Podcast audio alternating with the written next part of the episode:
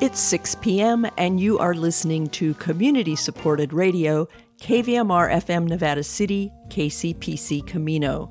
Today is Friday, April 9th, 2021. I'm Joyce Miller, and this is the KVMR Evening News.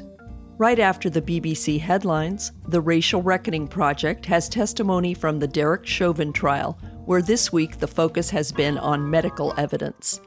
Then the California Report has an update on funds in the pipeline for fire prevention, plus a report on the essential role Punjabi truckers have played in the pandemic. A roundup of regional cultural news and weekend weather follows. Finally, Tyler Blue, director of music for the Crazy Horse Saloon in Nevada City, talks to Felton Pruitt about the club's plans to bring back live music in June. This is Racial Reckoning, the Arc of Justice. Here's Feven Gerezgiher with today's update. Thursday, the jury in the Derek Chauvin trial heard expert medical witnesses testify as to how low oxygen levels led to George Floyd's death.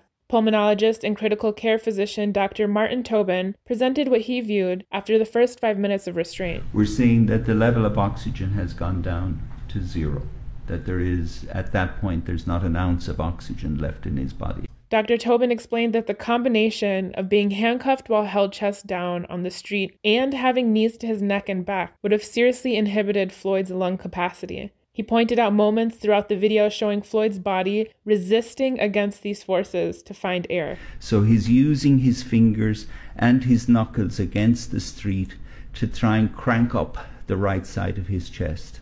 This is his only way to try and get air to get into the right lung. The defense's stance is that George Floyd died of a drug overdose, not due to asphyxiation caused by Derek Chauvin's knee on his neck. But later witnesses to the stand agreed with Tobin's claim that drug use had no impact on Floyd's oxygen levels. Dr. William Smock, a surgeon and forensic specialist with the Louisville Police Department, added that Floyd's behavior was inconsistent with an overdose or with delirium. He's breathing, he's talking, he's not snoring he is saying, you know, please, please get off of me. I want to breathe. I can't breathe. That is not a fentanyl overdose. That is somebody begging to breathe. The experts noted that low oxygen levels would not show up in an autopsy. For the Racial Reckoning Project, this is Feven Gerezgiher. Racial Reckoning, the Arc of Justice, is produced and supported by Ampers, diverse radio for Minnesota's communities, in partnership with KMOJ Radio and the Minnesota Humanities Center. Online at racialreckoningmn.org. This is the California Report. I'm Saul Gonzalez in Los Angeles. As we still recover from last year's record setting blazes, drought and dry conditions could make 2021 a very dangerous year when it comes to the possibility of big wildfires breaking out in California. To make sure the state is ready, Governor Gavin Newsom and legislative leaders have unveiled a more than half a billion dollar fire preparation spending proposal. Here's Newsom speaking about that yesterday in Fresno County to the legislature's credit and to the leadership of the California legislature, uh, they wanted to move forward uh, more aggressively and draw down $536 million to get moving now, to get that ball rolling and to start those efforts with the urgency this moment requires. The money would be spent on prescribed burns and vegetation and brush clearance to remove raw fire fuel in the landscape. Older homes that don't meet modern fire codes would also be updated with the funds. State Senate President Toni Atkins says that for every dollar California spends on fire prevention, it saves six to seven dollars in damage. Let's turn to immigration. The Pomona Fairplex in LA County will be the latest site in California to be used as a temporary shelter for unaccompanied migrant children. In making the announcement, LA County Supervisor Hilda Solis says LA County has a responsibility and opportunity to unaccompanied minors coming to the U.S. She adds that this is not just a border crisis, but is everyone's crisis. It's still not clear when the site will open. The cities of Long Beach and San Diego have turned their convention centers into temporary migrant migrant shelters. And turning to the pandemic, California's health agencies offer information about COVID 19 in many languages, including Spanish, Hmong, and American Sign Language. But one language that's largely been missing is Punjabi. As KVPR's Kerry Klein reports, that's despite the fact that many who speak the language have kept this country running during the pandemic. The cab of Sunny Grewal's 18 wheeler is neat and tidy. Bunk beds with red checkered sheets and gray interior cabinets that hide a fridge, microwave, and sweets from his native India. We call it gur, you know, G U R. You can put it in a tea, or you can have a like small piece after the food. Grewal is a truck owner operator based in Fresno. He drives 150,000 miles a year, crisscrossing the country to deliver produce and cleaning supplies like hand sanitizer. If nurses want to, you know, take care of you, they need the stuff that we bring. You want to buy a food uh, to stay home, Do you want to stock the food in your house, we bring that food. The state of California designated truckers as essential workers, but that status hasn't carried any tangible advantages. No requirements that rest stops be open, no hazard pay, and no priority access to the vaccine. Grewal is also one of an estimated hundreds of thousands of truckers who are Sikh, S I K H, from the northern Indian state of Punjab. A trucking association estimates Punjabi Sikhs control as much as 40% of California's trucking industry, and yet few public health departments offer COVID information in Punjabi. It makes me feel left over, you know. That lack of information has had consequences for the whole community, says Manpreet Kaur of the nonprofit Jakara movement, especially in the early days of the pandemic. The information was just always missing, or it was too late or it was shared in a way that wasn't easily understood. So, early on, the Jakara movement began translating important health information into Punjabi, visiting temples to register people for tests and vaccines, and creating culturally sensitive videos and graphics. How to tie a mask around your turban, for one. You know, if, if your mask is not accessible to wear based on different headwear, that's already one more extra step that someone has to take in in being safe Truckers and other Punjabi Sikhs have also come to rely heavily on Punjabi Radio USA, a Punjabi language radio station and internet stream with 24 hours of music, religious programs, and news. Punjabi Radio USA Since the pandemic began, the station has doubled its news programming and features call in shows focused just on COVID. Here's Fresno based announcer and engineer Raj Karanbir Singh. So we took that challenge and uh, made our responsibility that, uh, okay, we have to make this uh, our priority to give information as much as possible to our community. Most health agencies in California offer only selected documents in Punjabi or an automated translation via Google Translate. Singh says it's frustrating to see his community left in the dark. I know people can uh, argue, okay, they need to know English. Okay, they need to know English, but how are they reaching out? There is no outreach to them even the health officials or the departments they are not contacting us until recently that is Singh says the State Department of Health has gotten in touch for some vaccine outreach. Punjabi was recently added to the state's online vaccine scheduling tool, My Turn, and Fresno County has been working with the Jakara movement for vaccine clinics. Next week, all Californians over age 16 will be eligible for the COVID vaccine. That includes truckers, though Sunny Grewal still thinks they should have been prioritized earlier, alongside first responders. They should start thinking about truckers seriously, how much we help. I know it's our job, but we still are humans too. His suggestion offer shots at rest stops, where so many truckers pass by every day. For the California Report, I'm Kerry Klein in Fresno.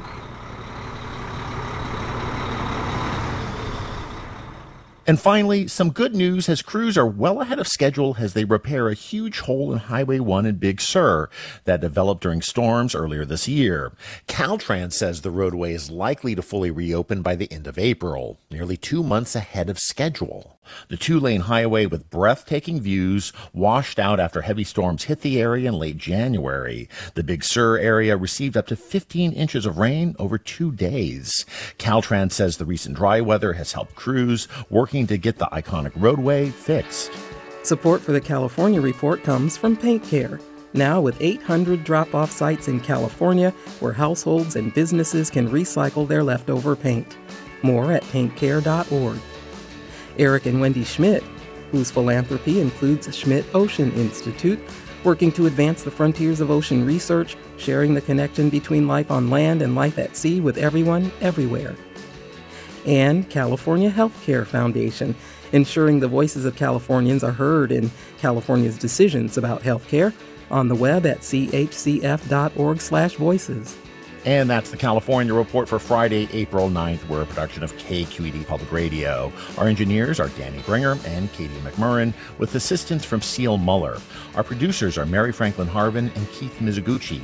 Our senior editor is Angela Corral. Our director of news is Vinnee Tong. Our executive editor is Ethan Lindsay. And our chief content officer is Holly Kernan.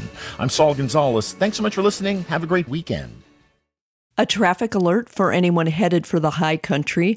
A large rock slide this morning closed both lanes of Highway 50 east of Echo Summit in El Dorado County, causing long traffic delays. Caltrans this afternoon was still working to clear the road of some very large boulders to make it safe enough to open one lane.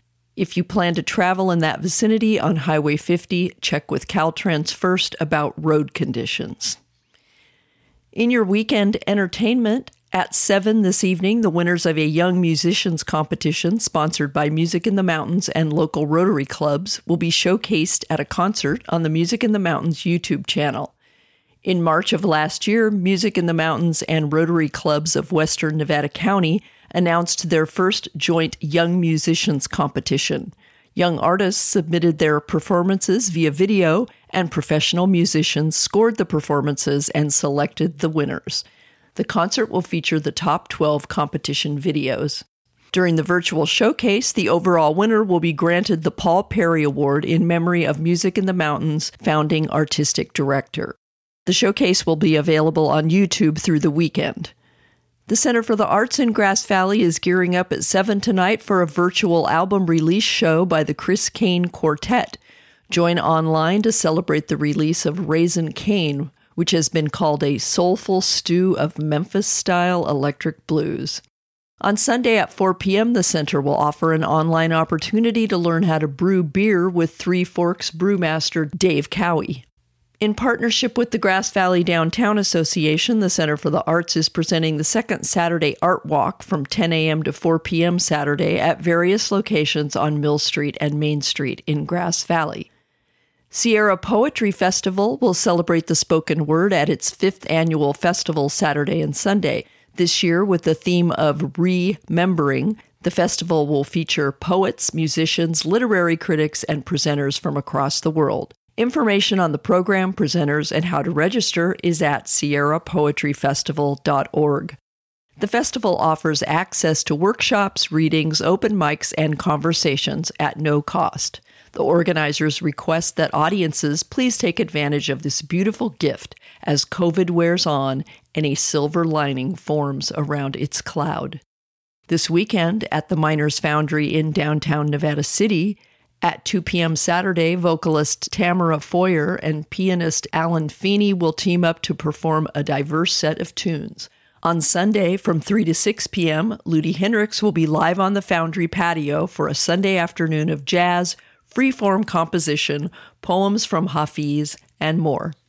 The Foundry is also planning a comedy night April 16th. More information is available on its website.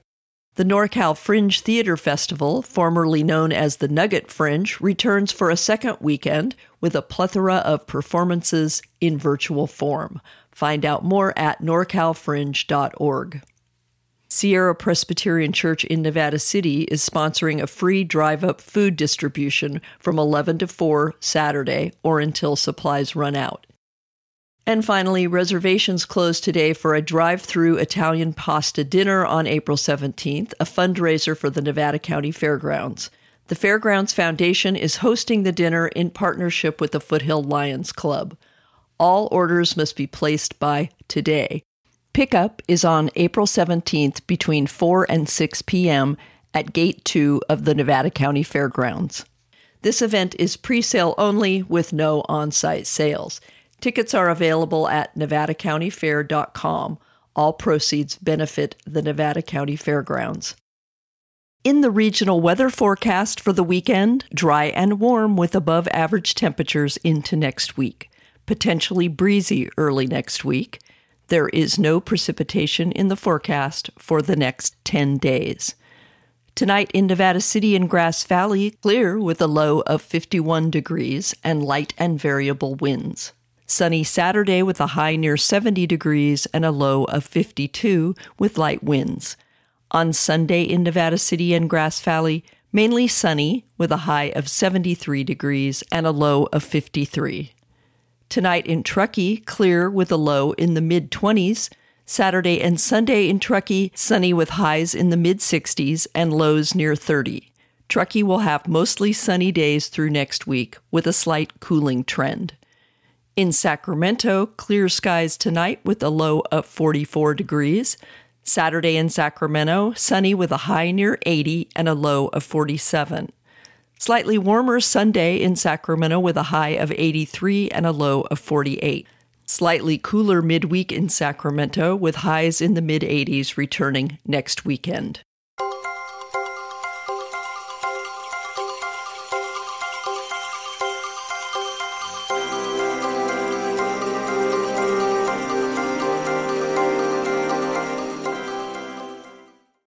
Is the return of the Geezer gig on the horizon for Nevada City? Felton Pruitt gets the scoop from Tyler Blue of the Crazy Horse Saloon. We're talking with Tyler Blue, the director of music for the Crazy Horse Saloon in downtown Nevada City. Tyler, it's good to talk with you. It's been a while. It's great to hear your voice, Felton. Everybody longing to get back into the music venues, and of course, the Crazy Horse Saloon, one of the historic venues in Nevada City. For do you know how long it goes back? Of course. It's been the Crazy Horse since 1965, and the building has been there since 1862. And its current incarnation started in 1965, and then it underwent a major change in 2012 when it changed hands and was renovated. And so the uh, present era began in December of 2012.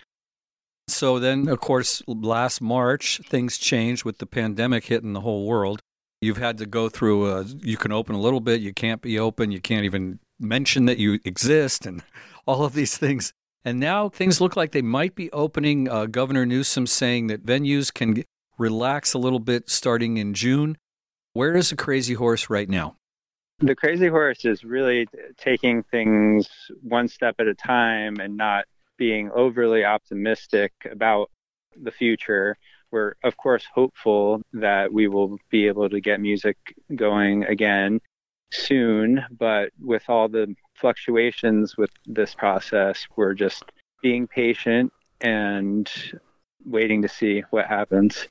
So you've got a soft opening, is what you're calling it, planned for maybe the beginning of June?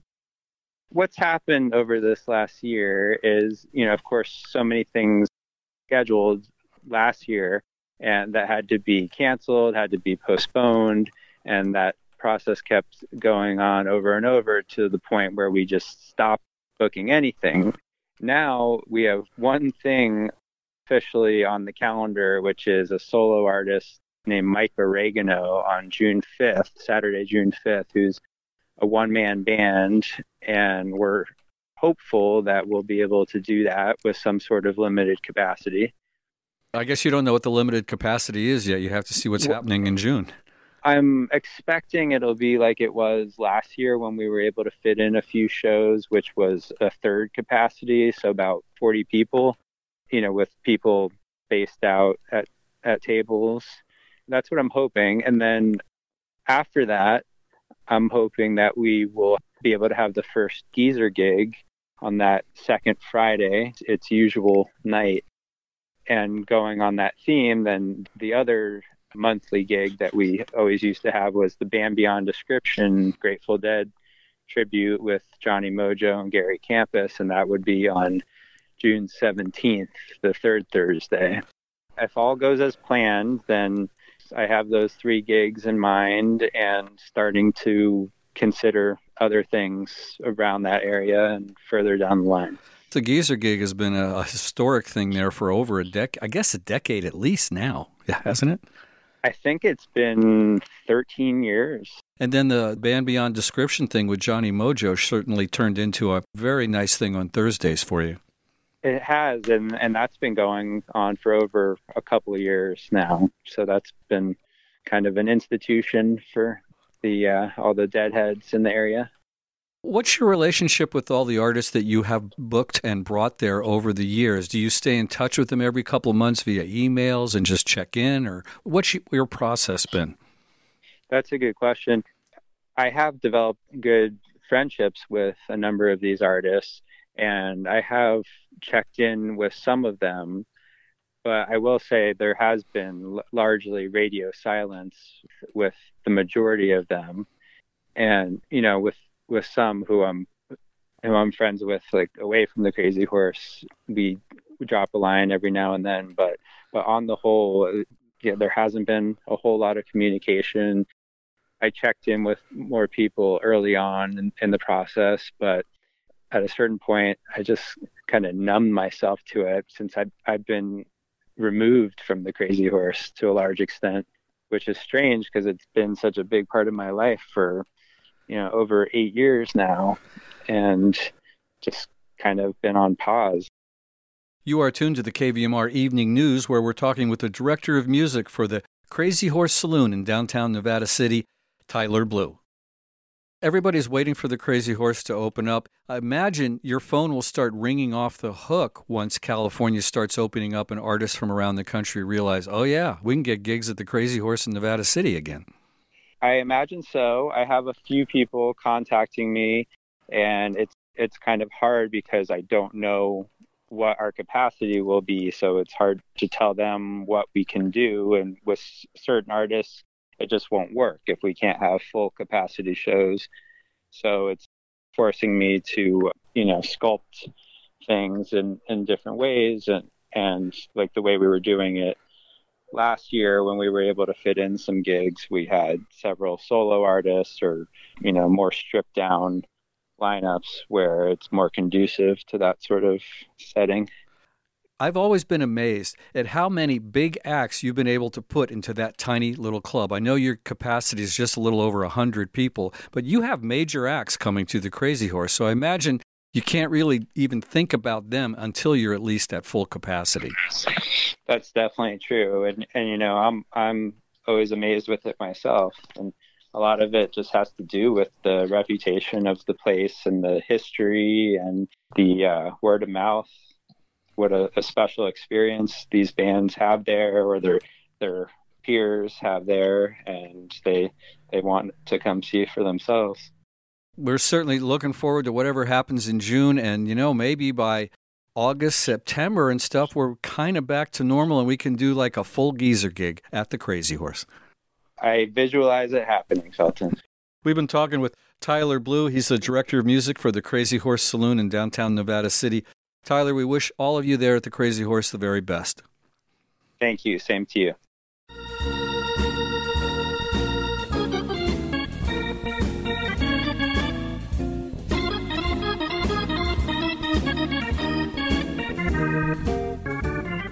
That's our newscast. Stay tuned for the California Report magazine coming up next with an audio documentary that first aired in December and generated tons of listener response. It tells the story of a transgender migrant who left Guatemala on a quest to find safety in California. And at 7 p.m., it's Democracy Now! with Amy Goodman. We get support from Serenos at Main Street of Grass Valley serving Italian cuisine since 1983. Reopening when safety conditions allow with customized private dining spaces called Snugs, prioritizing customer safety when dining in Nevada County. Serenos at mainstreet.com.